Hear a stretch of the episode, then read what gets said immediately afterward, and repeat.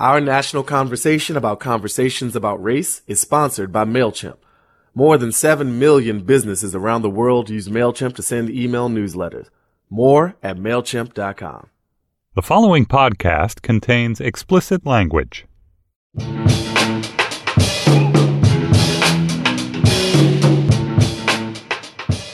Hello, and welcome to our national conversation about conversations about race, the bi weekly multiracial podcast where we discuss the ways we can't talk, don't talk, would rather not talk, but intermittently, fitfully, embarrassingly do talk about culture, identity, politics, power, and privilege in our pre post yet still very racial America. You could say all of that, or you could just call this show about race. From the Panoply Studios in New York, I'm Tanner Colby, author of Some of My Best Friends Are Black The Strange Story of Integration in America. Joining me here is my co host Raquel Cepeda, author of Bird of Paradise How I Became Latina. Hello, Raquel. What up, what up? And joining us from his personal studio in Los Angeles is Baratunde Thurston, author of How to Be Black. Hello, Baratunde. Studio Tunde representing. There you go. Okay, today the recent events in Baltimore, the eruption of grief and anger and outrage in the wake of Freddie Gray's death while in police custody. We'll be spending today's whole show on the subject, looking at it from three different angles. First, what we talk about when we talk about Baltimore. Are we talking about a riot or an uprising? Are we talking about protesters and revolutionaries or hoodlums and thugs? Right and left, black and white, from mainstream media to social media, how should we frame and discuss what just happened? Second, Everyone is talking about Freddie Gray, Tamir Rice, Eric Garner, Walter Scott, Michael Brown, and yet almost no one is talking about Rekia Boyd, Aiyana Stanley Jones, Antonio Zambrano Montes, or Corey Kanosh. Black women, Hispanics, and Native Americans also suffer disproportionate violence at the hands of police. Why aren't their stories a part of this movement, too? And finally, a new economic study purports to show the impact of neighborhoods on social and economic mobility the single worst place in America for young black men to grow up as measured by future potential earning power? Baltimore, Maryland. What does this new report tell us about the conditions that cause the unrest and what is needed to move forward? We will discuss. Then we'll wrap things up with our tips and recommendations, something we like to call Yo, check this out. And for those of you interested in being a part of our national conversation about conversations about race, you can find us on Twitter and Facebook at Show About Race or point your internet browser at showaboutrace.com. Send us your thoughts, tweets, and comments. Your voices will be a part of our show in a new bonus segment we're starting this week called The B Side. Here's how it works we start the conversation here. After the episode drops, we collect your feedback on email and social media. Then we meet back here and continue the conversation with your ideas and opinions in the mix.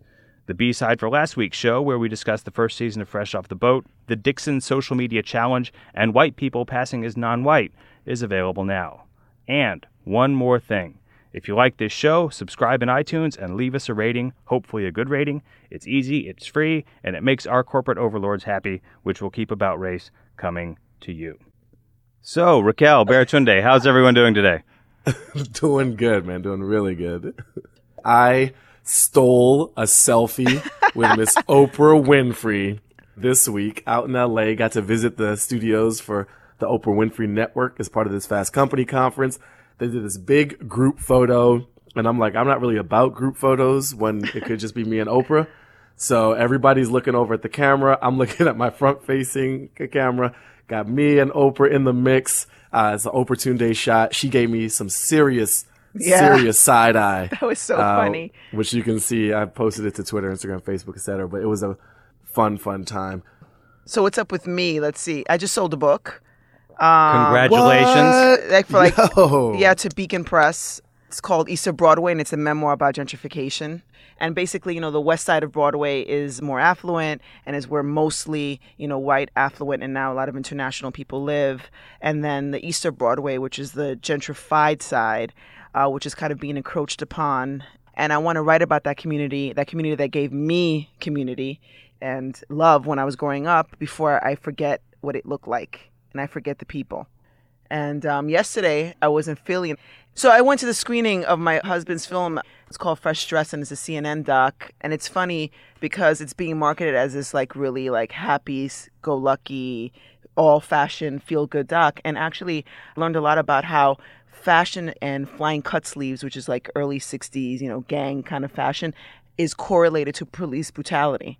And it hmm. was really, really interesting and so on point with what's going on now. So I'm really looking forward to it coming out on the 26th and you guys coming to the premiere when we have it in New York City in June. Well, I will be there definitely. And Tanner, what's up with you? Nothing is going on with me. I sit at home and take care of an 18 month year old kid. The reason why nothing is going on is because I'm in the last month of writing a book, but it's, I'm ghostwriting the book, so I can't really talk about it. But needless to say, it is a book that will, I think, totally change the way people think about uh, the police. It is, it is very much related to the topic at hand today. Nice, big promises. That's a and big, big, huge promise. Mm. if you guys could only see me rolling my eyes again. So I don't have any other news to report because I sit in my apartment all day with my head buried in this book. So let's just hand things over to you, Baratunde, to take us into our discussion today. Thank you, Tanner. The last time we taped this podcast, we didn't know what was about to go down in, in Baltimore. And so we had this somewhat awkward non acknowledgement of like a major literal racial conflagration in the country. And a show about race had nothing to say about it except in, in our title, which was, you know, that we recorded this before. So now we are two weeks later and, and a lot has gone down. And the basic facts uh, of this case are pretty well known. Freddie Gray uh, was taken into police custody. He was uh, driven around in the back of this paddy wagon. He emerged with a nearly severed spine and died shortly thereafter. After his funeral, protests erupted, and some of them erupted further into conflicts between police and citizens, violence, burning, cop cars were destroyed, and we have a lot of discussion in social media and mainstream media about whether rioting is acceptable as a form of protest, whether it's purely criminal uh, and thuggish. There was a, a major flare up on CNN, uh, among many other places. Reverend Jamal Bryant, in particular, saying these are not thugs, these are upset and frustrated children. And how do we refer to the people who are out in the streets protesting or committing acts of violence and destruction? He continued, he said, It's amazing. You don't call six police officers who kill a man without probable cause thugs, but children who are frustrated and don't have an outlet, you call them thugs. Thugs is the 21st century word for the N word. It's repulsive and offensive to every person who's a parent trying to raise children, interpreting what's taking place in this hour. And coming in as sort of professor in chief, our president, Barack Obama, weighed in and said this isn't new. It's been going on for decades. And without making excuses for criminal activities that take place in these communities, you have impoverished communities that have been stripped away of opportunity. Children born into abject poverty and their parents uh, can barely do right by them. I'd love to share a brief clip of the president who's speaking at his My Brother's Keeper initiative launch to, to have a little more of a texture of, of what our commander and professor in chief had to say on this. Some communities have consistently had the odds stacked against them. That there's a tragic history in this country that has made it tougher for some. And, and folks living in those communities, and especially young people living in those communities, could use some help to change those odds. It's true of some rural communities where there's chronic poverty. It's true of some manufacturing communities that have suffered after factories they depended on closed their doors. It's true for young people of color, especially boys and young men. And that sense of unfairness and of powerlessness of people not hearing their voices. That's helped fuel some of the protests that we've seen in places like Baltimore and Ferguson and right here in New York. The catalysts of those protests were the tragic deaths of young men and a feeling that law is not always applied evenly in this country. In too many places in this country, black boys and black men, Latino boys, Latino men, they experience being treated differently by law enforcement. Which is why, in addressing the issues in Baltimore or Ferguson or New York, the point I made was that if we're just looking at policing, we're looking at it too narrowly. So that was President Obama providing some context, some explanation uh, on what's happening here. And, the last thing to round up before you know I fully open this up, I'm so curious where you guys are coming out on this. I'd like to kind of give out a, a little bit of a, some thumbs up and some awards for ways people have been talking about Baltimore that deserve some positive reinforcement. Adam Serwer over at BuzzFeed, who I used to work with years ago over at Jack and Jill Politics, he said Monday's riots in Charm City mark the end of an era where black outrage can be mollified by greater representation while stark inequalities exist. American cities cannot avoid unrest simply by placing black people at the helm as long as progress for so many is ephemeral. An unjust system remains unjust no matter the ethnicity of its caretakers. At Slate, Jamelle Bouie wrote about the history of these things and talked about the Negro slums of the 1910s or the depressed projects and vacant blocks of the 2010s. And the same pressures of crime and social dislocation continue to press on modern day residents of the inner city. It was the goal of segregationist policies to concentrate black Baltimoreans into a single location, and it has worked. And surprisingly to me, I want to at least acknowledge, if not fully celebrate, Rich Lowry, who writes, dating back to the Kerner Commission and the aftermath of the riots of the 1960s, the left's go-to solution to urban problems have been more social programs. But since then, we've gotten more programs and as many problems. The left has a soft spot for rioters, and it rolls out intellectually rancid excuse making for the destruction of property.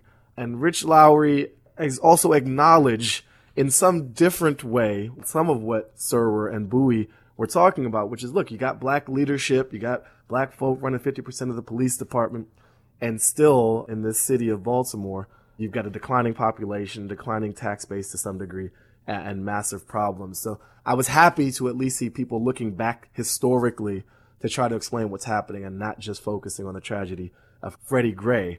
Where are you guys coming out on the language wars about thugs versus revolutionaries, about riots versus uprisings, and about people's attempts to make sense of how Baltimore is different and, and, what its history has to say about, about where we are? Well, you know, first of all, I want to give out an award posthumously to James Baldwin.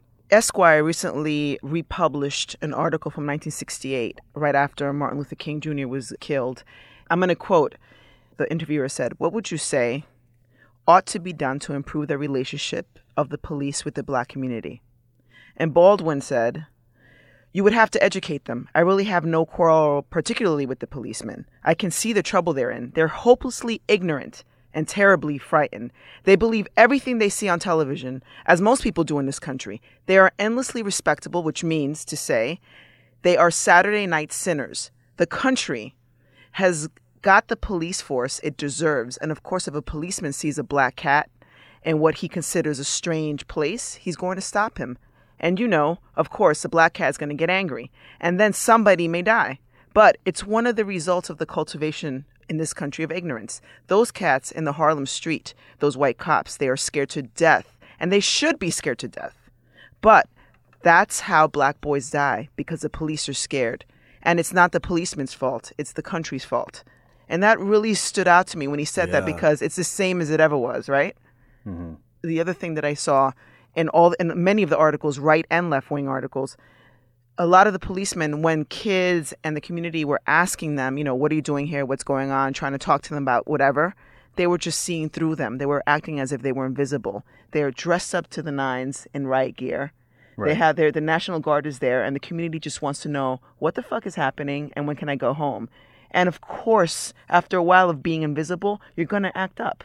Mm-hmm. You know, I'm here. I'm no longer invisible. And when people feel like they are, shit like this happens. Right. You know, what you just said seems to come down on the side of like riots are explainable, right? That due to feelings of being invisible, in some ways explains, if not justifies, what's going on. So in the, you know, revolutionary versus rioter language, where do you come out? I mean, I feel like it's basically humane, actually, to like inflict whoop ass on a cop sometimes because they don't mm. respect the community. Too often, they treat blackness, brownness, otherness, non-whiteness as if it's a condition. Mm-hmm. You know what I mean? Oh, we have to teach our children from the time that they're young, as a mother of, of a son, basically to emasculate themselves in order to learn how to walk around breathe and continue to breathe when they're black and brown. So I'm yeah. on the side of I don't see violence as the answer. Unfortunately, they've been violent to our community first, and at some point you're going to react. And I'm not sure if rioting, they're calling it rioting, if, if that's the answer. But I mean, I recently came across a piece in Al Jazeera that kind of listed times when rioting worked. And they were writing, but they were writing by mostly white people. So when you mostly white people riot, it's not rioting; it's you know standing up for what you believe in for the greater cause. And one of those that really stood out to me was in February of 1931, the food riots. You know, during the Great Depression, it's okay to you know loot. This is, this is what they were doing. It took 100 policemen to calm them down. They smashed the windows of a grocery of a market and they just took all the food because they were hungry. So the language is what really incenses me because yeah. when white people do something, they're fighting for freedom, it's patriotic. And when people of communities of color do it, they're just acting like thugs. Where and where are you at on all this, Tanner? Well, as far as like the revolutionary versus riot angle, I I go up the middle. I think one person who nailed it as he always does was Ta-Nehisi in the Atlantic, where he said, you know, everyone questions the wisdom of a riot, no one questions the wisdom of a forest fire, and a natural disaster, I think, is the best language to look at it. If like, yeah. the Earth's crust lies on this, you know, molten magma, and the plates move around, and it creates pressure, and pressure builds up, and therefore you have earthquakes and volcanoes. America is built on this history of racist violence and white supremacy, and there's all these tectonic forces moving around, and they're going to erupt. I think the Fox News contingent who wants to berate the thugs and the rioters and use that sort of language are, are going way too far, and they're completely missing the point, and they're not getting at the historical undertones. But I think on the left and in the racial justice movement, there's a little bit of a tendency towards grandiosity of what is a pretty small uprising, if you even want to give it the credit of calling that. You know, it was 100 kids in Baltimore. That's the other thing, too, in the way that the left is talking about it. Out of the same outlet, you have people saying, well, there were thousands of peaceful demonstrators. This was only, you know, 100 bad apples casting a bad image on the lot, and that's all the media focused on. But at the same time, they want to say, well, violence is what's coming and this is the tip of the spear and this is an uprising. Well, what which was it? Was it 100 kids giving it a bad name to what was a largely peaceful protest or was it the tip of the spear and the beginning of a revolution? It kind of can't be both. Mm. And so I think we just need to talk about this again like, you know, a forest fire or an earthquake and you have to deal with those underlying forces. You have to relieve the pressure on the San Andreas fault line or you're going to get an earthquake. I take issue with some of the riots get results language, which is that riots get results, but they don't produce solutions. Mm. Everyone points to, oh, after the 1968 riots, you had the Fair Housing Act, you had this huge upsurge of affirmative action, and that's true. There was literally millions and billions of dollars thrown at the black community after that happened. Same thing after the 1992 riots. Before the 1992 riots, corporate diversity departments were like nowhere. You never heard about that. And then after the 1992 riots, every corporation in America had a full fledged diversity this, diversity that. And yet, through it all, what has it been? The, the black unemployment rate remains double the white unemployment rate. The wealth gap remains the same. They throw money at, at the problem until it goes away, and then it's over. So riots will produce results. The results they produce will get the establishment to throw just as much money at you as they need to to get you to shut up and not a nickel more. And I think also you have to look at the other side of the balance sheet right? You can't just look at what black people get because of the riots. You have to look at what is subtracted because of the riots. Yeah. And in a totally intangible way, out in the suburbs, the little wall that white people have built around their gated community of wealth, there's just one more brick on the wall after every riot. It's just like, all right, we're to put another brick there because it's getting it's getting a little hairy out there. So let's wall this off a little bit more. I'd love to give a, an additional award to Larry Wilmore from the nightly show on Comedy Central. Uh, this is the show that's replaced Colbert following The Daily Show. And Larry went to Baltimore. Uh, he went there and met up with members of the Black Guerrilla family, the Bloods, and the Crips, rival gangs. And he offered them pie and an opportunity to explain what their role in all of this has been, which is a bit counter to the language uh, of thugs and criminals kind of fomenting destruction for its own sake. Where do you guys think the anger in the community comes from? Where do you think that comes from? You know, the analogy I've been using for the last couple days is, all right, you see this corner on this menu mm-hmm. right here? This is a corner. That's Here's corner. a person. This is you.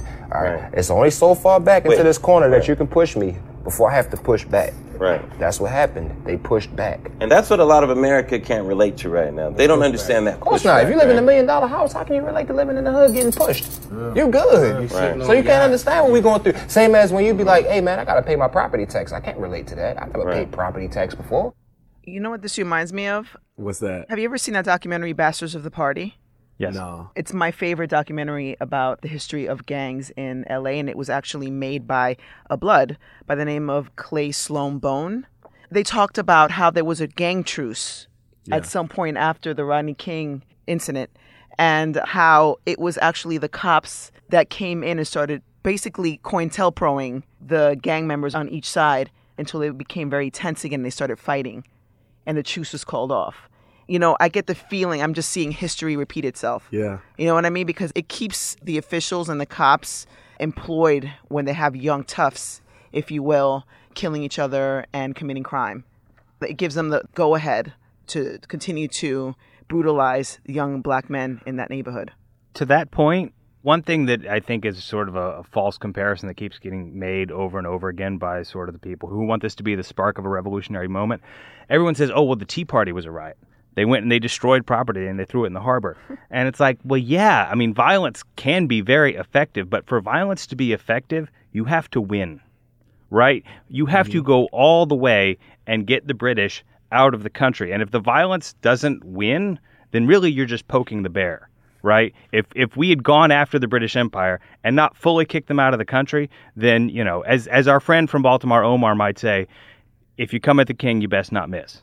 Right? Yeah, if you come at the ball, if you come at the Baltimore PD, you best not miss. Violence works if you win.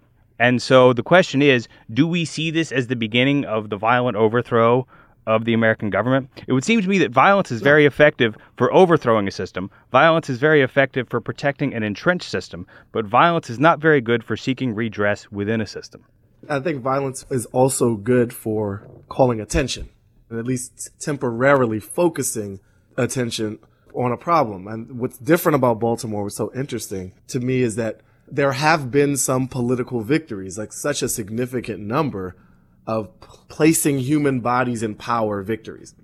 Black police chief, black mayor, head of schools, half the cops are black. And so that suggests really strongly that winning needs to be defined very differently than what's been offered up. That you don't win by having some conflagration and then concessions of kind of job placement within the political system, because that hasn't solved Baltimore's problem. And I'm glad to see those stories coming out that talk about that, because it's a warning to Ferguson. Right? Right. When, mm-hmm. when, so much the conversation about Ferguson was look at the mismatch in black cops versus, you know, poor black citizens. Well, Baltimore's your future. You know, that's not a very great picture if that's like your crystal ball is pretty dirty. Right. One thing about the cost benefit of riots working, I mean, I think is like what we might see in Baltimore when all this is, is settled in the Liberty City riots in 1980, which was started by the Rodney King of Miami. This guy, Arthur McDuffie, beaten to death by cops. It was horrible. All the cops got off, and there was a huge riot just like LA. And the positive benefit of it is that they changed the laws for jury selection so that more blacks could get on juries because there's a huge mm. problem of black people never getting on juries. So that you say, oh, the riots got that result. But the other result is is that of, of the, all the financial aid and loans that went in to rebuild Liberty City after the riots, 90% went to whites and Hispanics because they own the property. The property was what got compensated. And so 90% of the money went to whites and Hispanics, and less than half of that money was used to rebuild in Liberty City. The other half, they used it to relocate. We can give the last word on this, I think, to James Baldwin, also from the Esquire article talking about what riots produce or what white people will do in response to riots. He said, I'll tell you what you'll do. You'll do what you did last summer and the summer before that. You'll pour some money into the ghetto and it will end up in the hands of various adventurers. In the first place, $13 and some change is not meant to do anything, and a couple of cats will make it, and the rest of it will be right where they were. So that's where we'll leave it for now in terms of how we've talked about what's going on in Baltimore. The poignant, not necessarily uplifting, frighteningly accurate across decades words of James Baldwin. Thank you for that quote, Tanner. Raquel, uh, will you bring us upliftment and happiness and positivity? Oh, hell no. There's no upliftment or positivity. Everybody's talking about like Freddie Gray and Eric Gardner and there's so many people, I can't even think of them all on the top of my head right now. And nobody's talking about Jessica Hernandez or Andy Lopez, a 13 year old who was shot while playing with a toy gun. Nobody's talking about Ryan Ronquillo. Nobody's talking about Yanira Serrano. So, why aren't these stories part of the narrative of Black Lives Matter? Nearly 20% of those unarmed black Americans killed by cops in the last 15 years are categorized as black women. I say categorized as black women because we really don't know if they're Latino or not, or you know how race is in the eye of the beholder. And also because statistics that are kept are very paltry. So I, have gotten different numbers, and one of the numbers I've gotten was uh, the racial group most likely to be killed by law enforcement is Native Americans, followed by African Americans, Latino, white, and Asian Americans. So, despite having to deal with similar issues, namely working and breathing in America in every shade of brown, Latinos have been mar- marginalized from the discussion, and so have women, and women have been so on the forefront of the Black Lives Matter movement. What's the science behind that? Baratunde, I'm going to throw this out to you first. Yeah, and, and those same stats, you shared them with us before, and I think it's worth our listeners okay. hearing. Is the Center for um, Juvenile Justice essentially pulled a lot of this data together. You know, like you said, the racial group most likely to be killed by law enforcement is Native Americans. They represent 0.8% of the population, but comprise 1.9% of police killings, so just very outsized. Then African Americans, we're 13%, but victims in 26% of police shootings and we die 2.8 times the rate of white non-Latinos. Latinos are victimized by police killings at a level of 30% above the rate of white non-Latinos. So the overall number is down, but the ratios are still really off. And here, here's what I think is happening. I think the historical dominance of men in the civil rights movement, you know, men's voices. Uh, we gave all this love to James Baldwin. He just talked about black men. He was talking about black cats. He was talking about a man trying to take care of his family. He's talking about a man not being able to get a job. And yeah, it was the late 1960s. But even then, the share of labor and earnings and, and family leadership was not just men doing all that work. And there's a lot of tension in the movement about who got the credit, who got to make decisions, and what the role of women was. So I think we're seeing that decades later in who becomes the poster child for injustice. And it's usually a man. I also, in one of the articles you shared, Raquel, this struck me so to the core. The idea that black women don't need help, you know, that we see them as almost these supernatural, magical negresses. They're so strong. They're so wise. In film, it's always the proud, strong black woman who carries the weight of black America, nay, the diaspora on her shoulders. So yeah, maybe a few of them die or get sexually abused or are totally ignored by the system. But that's because they're so strong and they could just do it all. Like they've been leaning in since before Sheryl Sandberg wrote the title. And so it's almost this like oppression through like excessive celebration or this assumption that you're superhuman. This way of dehumanizing someone by assuming that they're so superhuman that they don't need compassion, that they don't need recognition or, or acknowledgement. So I think there's a bit of that at play and why we don't hear about the Rekia Boyds and so many others who have been also victims of police violence or sexual harassment.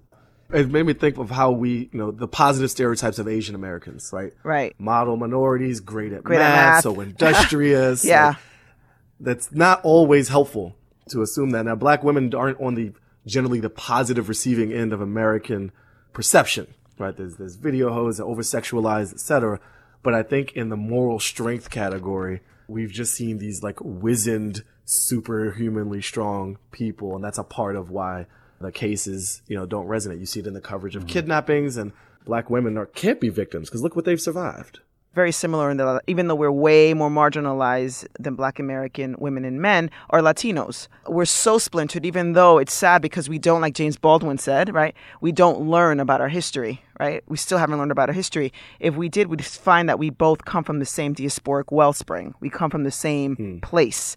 And it just would make sense for us to coalesce. But what you see on TV, what you see in the media is completely different. And the rare times that you see Latin women on TV that I've seen, I started watching all kinds of everything in the past couple of weeks to prepare myself for this. I've seen mostly Latina women claw at each other and debase themselves on television. They get screen time. Also, one in three women in the world are going to be victims of violence at some point in their lives. I see this yeah. on the internet when it comes to trolling and how women are, are treated versus men on the internet and when, when they write or whatever express themselves online and also even in the way that they're being completely rendered invisible it doesn't take anything away of the fact that black American men are public enemy number one, but it's like such an incomplete narrative Yeah. That I think it would just be a lot more resonant if we just coalesced a bit. What do you think, Tanner?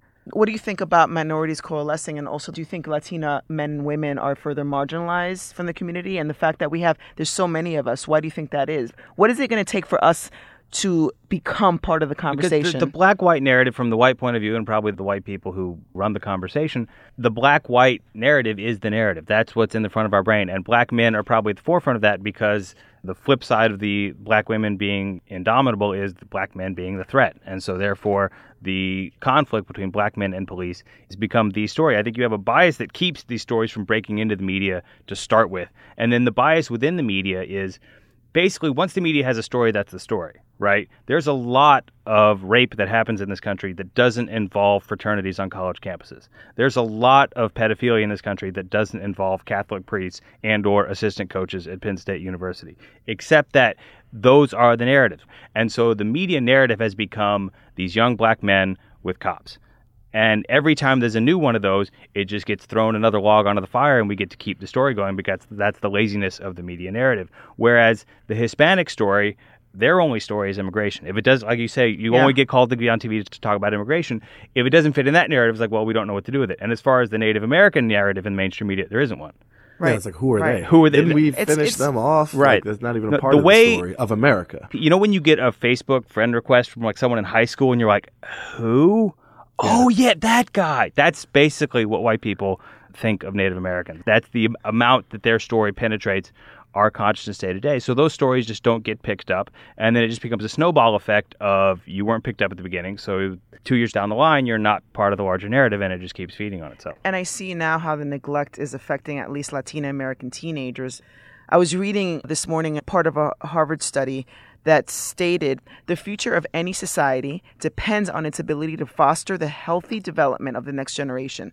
Latin American teenagers right now have the highest suicide and suicide ideation, meaning that they fantasize about suicide, almost twice as likely as their black American counterparts and three times as likely as their white American counterparts. And I can see this because toxic stress, one of the responses to being neglected and being um, subjected to food deserts and prolonged adversity manifests itself in that way. And this is the way that right now I'm seeing it in my society, in my community, through this depression. On the coalescing note, there's an article on uh, Latino Rebels by Alberto Retana. And, and he wrote a piece, the headline of which is Why Latinos Should Speak Up for Black Lives. And obviously, in the context of hashtag Black Lives Matter, this felt a bit interesting one of the things he wrote is because of my deep connection to and love for South Los Angeles, where he lives and works, I feel a sense of responsibility to urge Latinos to show support for Black lives. In South LA, we live next to each other. We send our kids to the same schools, eat at the same restaurants, and share the same buses. We share many of the same injustices. Our fate and the future of our community is inextricably linked. While we may come from different places and through different circumstances, our futures will color the very soul of our nation. And so in this notion of coalescing is the idea that we are all linked in the future, that we need each other. And the, the poetry and the, the sadness of sharing injustice is really important, I think, in this case. Black men and women share an injustice, though we've had separate narratives for so long. Uh, your point, Tanner, about the threat of the man and the sort of the eternal strength of the woman and how, like, how that's been used to essentially divide and conquer.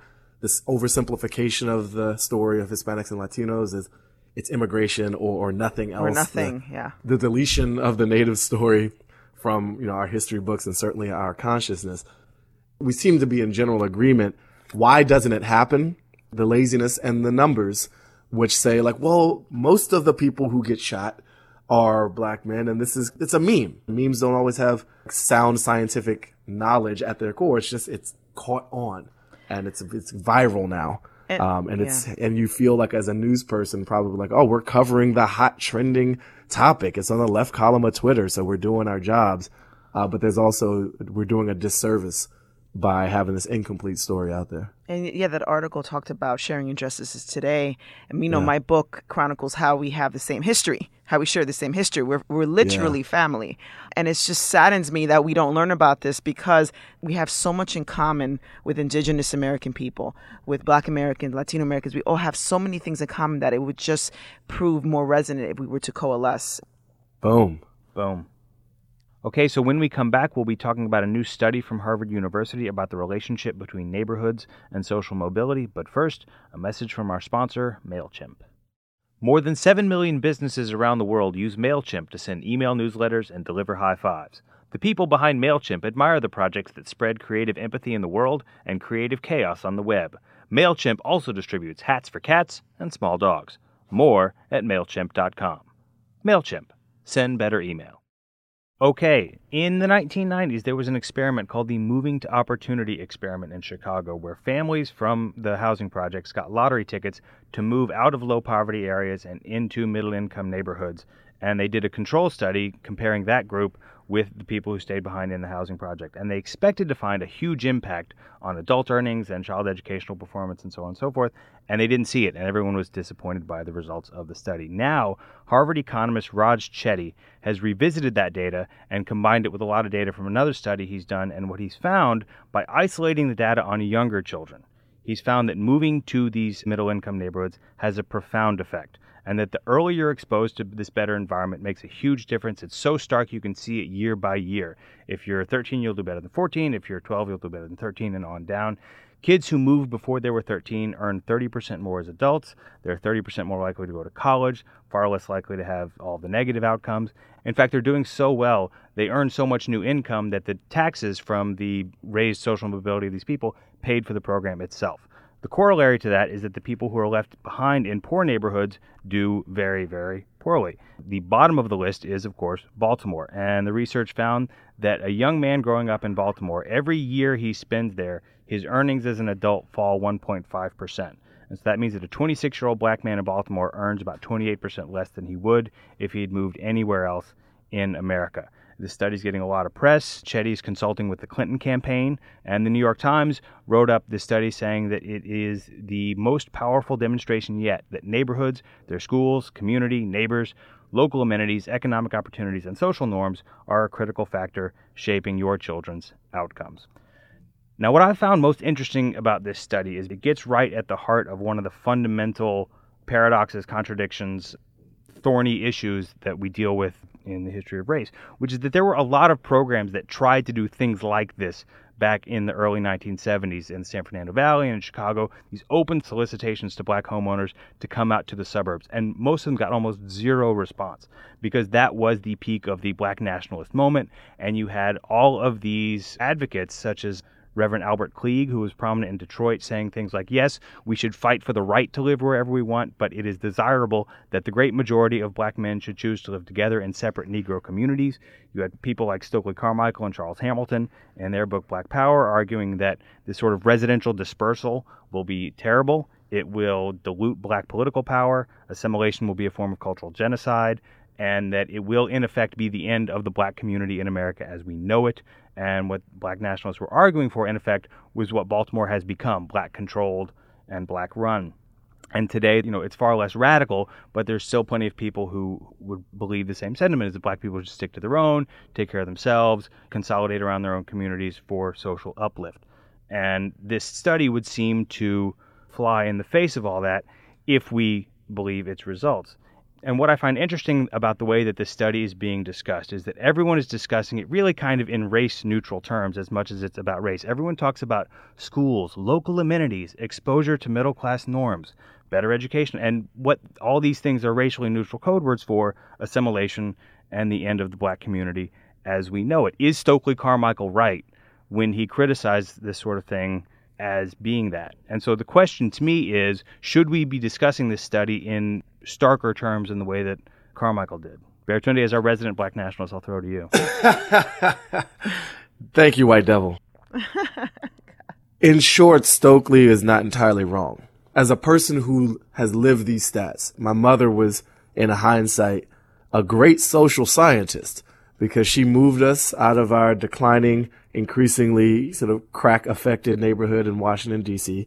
when I was 12, which is like the cutoff according to this study, for having the compound interest of awesomeness affect your life and better amenities. And the neighborhood got quieter that we moved to in Takoma Park in Montgomery County, which has much better outcomes for people like me than, than the District of Columbia did uh, at the time. So she did that and I benefited, you know, and I went to a better school and a better neighborhood. So like those two things interacted really nicely with each other. And that got me to an amazing college and then got crazy job opportunities to the point where I'm making a podcast with you two over the magic of the internet right now. That's beautiful. And I think sort of I am an individual data point in this study and can testify to, to the power of it. On Stokely's side, though, the problem is that this study seems to argue for a kind of shuttle launch mentality. It's like send a few people to Mars. It's, yeah. it's have a few lifeboats for the most prepared or the most fortunate to get off of some kind of sinking ship. And the home planet is not being fixed. So the study's results and the way they even wrote up, is like, yeah, the people who got out much better, especially if they do it before age 13. And then the people who didn't, compound interest works in the negative as well. And they're like stranded. And what's the solution there? Escape is not a plan. Escape is like the last ditch effort when you think your species is at risk and this is your only option. And I think we have hope we can come up with better options so that the escape isn't the most recommended course of action it's a repairing and a rejuvenation and a re sort of vitalization of the home planet. Fix Earth, don't go to Mars. The overlaps, I think, a little bit with, with Stokely's way of thinking. Uh, not solely separatist, but leaving the hood alone is not going to solve our, our nation's problems. We're just going to have more exceptions uh, and maybe a lot more exceptions. To the point of the study, the things that they're putting in code words like social norms and stuff yeah. like that, which are code words for assimilation, you could put a billion dollars into West Baltimore for resources and schools and everything else. The one thing you can't put there is white social capital, right? Yeah. So if, if the study is saying in so many words that access to white social capital is the avenue to success. Like black nationalists are famous for saying, well, we don't need to assimilate with white people. We just need mm-hmm. access to resources. Well, this study is kind of saying that white people are the resources. Yeah, that's what I read between the line as well. Yeah. How does yeah. that work in cities like New York that are much more diverse and everybody's kind of living? You know, I, like all... I don't know. I'm getting ready to find out because the schools and the relationship to neighborhoods, and we're oh, looking Jesus. at all that now. You probably know Good more luck, about buddy. than I do the studies basically shows that the more diversity there is in a city, the more segregated it is because you clump with your own kind. If you're one of the five black people in Minneapolis, well, you're just going to assimilate because you really don't have any other options, you know. Whereas if you're here in New York, there's a large enough New Yorkian community to where you can be with well, your own kind if you choose to be so. Well, they're push, they're being pushed out. They're being pushed so, out. I mean, a lot of neighborhoods in New York, social capital mm-hmm. means that people of color get pushed out. They go up to. I, I remember once I went to Troy, New York. Have you been there to Troy? No. I went to Troy and it was very segregated. And it was just a few years ago, and I went to go to the AME ch- church there because I was having a screening. And the guy who was my host said, "You want to know where all the black people went to that were pushed out of New York. And when we went to the neighborhoods, it was like a bunch of young black American men sitting on stoops getting half their hair braided. It looked like it was like a John Singleton fantasy. And it was just and I sitting yeah. sitting idly doing shit, doing nothing. And, you know, New York City's getting better, so they say, but that's a code word too for there are less people of color, people are moving out, and people that are benefiting from the social capital are the white people moving in. I mean, I think we're in this weird trap where, you know, one of the things I thought when I was reading this study or reading the article about it was, okay, so that's what happens when you pull poor and black people out and put them in a more suburban white environment. So if you want the capital to flow to the inner city, just put the white people there, like reverse right. commute that. But that's what's happening already. Like that's the gentrification model. Mm-hmm. And it doesn't help the black people there. They get moved to Troy. Uh, and you start to see in the school system in New York. I have friends who are going through the contortions of trying to understand that system and reading books and hiring consultants and talking to people. And you can kind of see the shades of each school class mm-hmm. shifting as white flight reverses itself and they read the memo that cities are awesome and suburbs are horrible. So they come back right. after the riots of the 60s have died down, the embers are all chilled out, and they want to be back in the city. So we just shift the problem, we shift the neglect to a more suburban one if the if that flow right and that's itself. why if you end up in ferguson it flips the other way and yeah. and it's an all black suburb but then the question is if this study is correct let's just yeah. assume for academic argument that it is do you need to disperse minority people to where they are the minority? Is that the policy that you need to undertake? That's a sad conclusion. And I think, you know, the short answer is yes, but the long answer is that's not enough. That's certainly not a healthy psychological solution. I don't think it's a healthy long-term solution.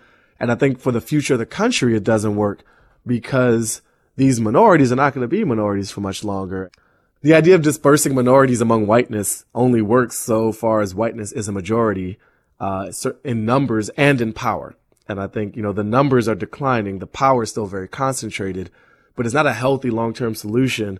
And after 2042 and white people are below 50%, and maybe after 2142 or 2242, where capital is less concentrated in white hands, this won't work. The idea of extracting black and brown people from their homes and putting them in more white zones. I think we have to get at the psychology and yeah, the structures you're, you're, which create that. And I wonder reading... also they're talking about assimilation. Like, are you going to be um, successful if you totally assimilate to the majority? So what happens to a well, person? I had to assimilate to the majority. Way? I wouldn't have what I have if I hadn't assimilated. Yeah, but the cool thing is that you became you know, white and, pri- and I'm mm-hmm. not going to say privileged because I know you. I don't want you to kill me. But the problem with a person of color having to do that is that it just doesn't work. There have been studies, social scientists. There's one great book called Inheriting the City that I'll put a link to on Show About Race that talks about how successful communities of color assimilate. They do when they can selectively acculturate, take things they like from their parents' culture and mix that in with what they like about, you know, quote unquote American culture and, right. and fuse yeah. that to work for them. But what happens is I wonder how many of those kids that were quote unquote successful are like emotionally wrecked or like kind of off kilter on a so or socially. Either they did it well or they didn't, and that probably had a lot to do with their parents. But I think Baratunde, you're talking about the demographic slide that they're going to be less white people, but there's still going to be a middle class, and there's going to be a lot of Asian and Hispanic and Black people in that middle class. Mm-hmm. So just because mm-hmm. the middle class is a little more beige doesn't mean that isn't still where you need to be and acculturating into whatever that group is, whether it's 2050 or wherever. And so the question is, I mean, if you take this study to its logical conclusion, it's saying that, that the solution to black poverty is exactly what Stokely Carmichael feared, which is that you can't stay in that black community. You have to escape it somehow because of what and, was done to it. Not because it's inherently bad, but because of what was done to it. You have to yeah. achieve escape velocity in order to uh, make it in America. And I and I think instead, what you might need to do is is terraform the home planet. um, part of what's happened, like all black communities, despite horrible racism and government sanctioned terrorism, there were some things that worked. You know, there were things that have worked in this country's history closer to slavery than they're working right now. And like full integration with whiteness wasn't a solution for every problem that was or, or is. And I, I'm just not satisfied with the idea that dispersion, total dispersion or total collapse of cultural identity, which is kind of implied by mainstream middle class assimilation, is correct. If that mainstream middle class doesn't also shift its culture to accommodate what's coming in, in the country well, country. the mainstream middle class culture has to shift itself by definition. Yeah. If you integrate and bring black and brown people into the majority, then the majority as it stands by definition will shift because it will contain those new people. And so I guess maybe what's, what am I struggling to articulate here is it's not just leaving. It's the pressures on the community that you've left that are the problem, right? It's not just the community or the geographic location. Like the zip code is having problems because of predatory lending and over policing and psychological neglect and all sorts of compound negative things. And so just, you know, moving someone physically out of that doesn't change the structural stuff that has to get undone right. or, or redone. It just puts a band-aid so on it. It's worse than putting a band-aid on it. Like transfers a piece of the soul out of the body feeling pain, but that body's still in pain. And so mm. as much as the middle class culture will change with this increased immigration, you know, internal, national immigration, there's still like that original body, which is fucked because those policies are still in place. That neglect is still happening. And the gap between the home planet and these new middle class colonies is only going to grow right. if we don't have some redefinition of the rules that define that original condition. Escape and, and escape velocity and, and exodus, like these are all the wrong language because they're not problem solving. They're problem shifting or they're problem abandoning. Right. Okay. That's my take. That's my modified Stokely Carmichael. we will leave it there inconclusively for this week. And let's shift to yo, check this out. Baratunde, what should people check out this week? First, uh, there is a movie premiering May 15th. Know How movie, K N O W H O W, Know How movie. This is a musical, a film acted and written by youth in foster care. And it's a great example of people telling their own stories. You, there's no feature films about, there's no scripted series getting Emmy nominations, but this is a really important story put out by the Possibility Project. I worked with its founder, Paul Griffin, when I was a teenager in a program called City at Peace back in DC using theater to really explore difficult topics. Uh, and a Twitter account for, for people to follow more on the point of our subject today, Policing Equity. Policing E-Q-U-I-T-Y. It's the Center for Policing Equity. The founder and, and president is Dr. Philip Atiba Goff, who I've known from college. He's a social psychologist working with police and he's trying to build a, the nation's first database tracking police stops and use of force. And this came up in our show today. You know, we don't know. These numbers are unreliable. The government doesn't track it. It's inconsistent. Every police department has its own standard. So if you want to support us solving the problem more, that can start with understanding it better and that can start with data. So follow policing equity on Twitter. And for some narrative goodness, check out knowhowmovie.com. And Raquel, I'm going to take it back because we have to know where we came from to know where we are and where we're going. So there's two documentaries that I wanted people to watch. One is Bastards of the Party. It's a 2005 documentary made by former Bloods gang member Cle Sloan, and the film basically explores the creation of two of LA's most notorious gangs, the Crips and the Bloods, from the perspective of the Los Angeles community. The film also denounces gang violence and presents meaningful solutions from former gang members to stop this problem. And the other documentary I would love for you guys to see is called Incident at Oglala. It's made in 1992, and the film is ostensibly about the documentation of the murder of two FBI agents on the Pine Ridge Indian Reservation, but it's really about so much more than that. And as you look at what's happening, what's being said, what's being taught, how it's being taught, and who is in power, many things are going to start clicking for you, especially for folks in non white communities. Incident at Oglala is available last I checked on Netflix. And Bastards of the Party, for some reason, is kind of hard to get your hands on. So I usually just Google it and watch it from time to time. It's available out there. It's free. No, there's some yeah. weird streaming. It's like, some weird streaming yeah, thing, thing, but that... you know what? It's such a fantastic documentary. The best one that I've ever seen about gangs, especially the ones in Los Angeles, and I really, really implore you to see it. And my recommendation for this week is Sweet Land of Liberty The Forgotten Struggle for Civil Rights in the North by Thomas Sugrue. It is a great book that really gets at the heart of everything that's happened in major urban areas in the North.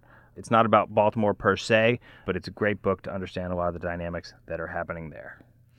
Okay, thank you for joining us for our discussion of the recent events in Baltimore, which we will simply refer to as events because that's probably the most neutral name we can give them. And come and check us out on Facebook or Twitter at Show About Race or send us an email at showaboutrace at gmail.com. We want your thoughts and ideas and feedback. And Two weeks from now, when our next episode drops, we will also have the B side of this episode where we will revisit some of these issues with your ideas and thoughts included in the discussion. Our producer today is Laura Mayer. Our research assistant and tech maven is Cody Carvel. And thanks also to Andy Bowers at Panoply. You can see its entire roster of captivating, compulsively listenable podcasts at itunes.com slash panoply. And while you're at iTunes, you can stop by and give our show a rating. We would really appreciate it. That's it for now. Thank you so much for joining our national conversation about conversations about race. For Raquel Cepeda and Baratunde Thurston, I'm Tanner Colby, and we won't stop until racism is over.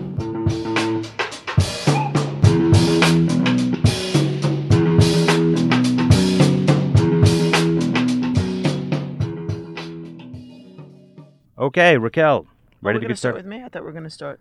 Well, we're doing we're doing it. what's up. Oh, he's right. like, "Hey, Raquel." right. I know he's intimidating right. me. He's turning around like, "Right, what? Raquel, what's going on?"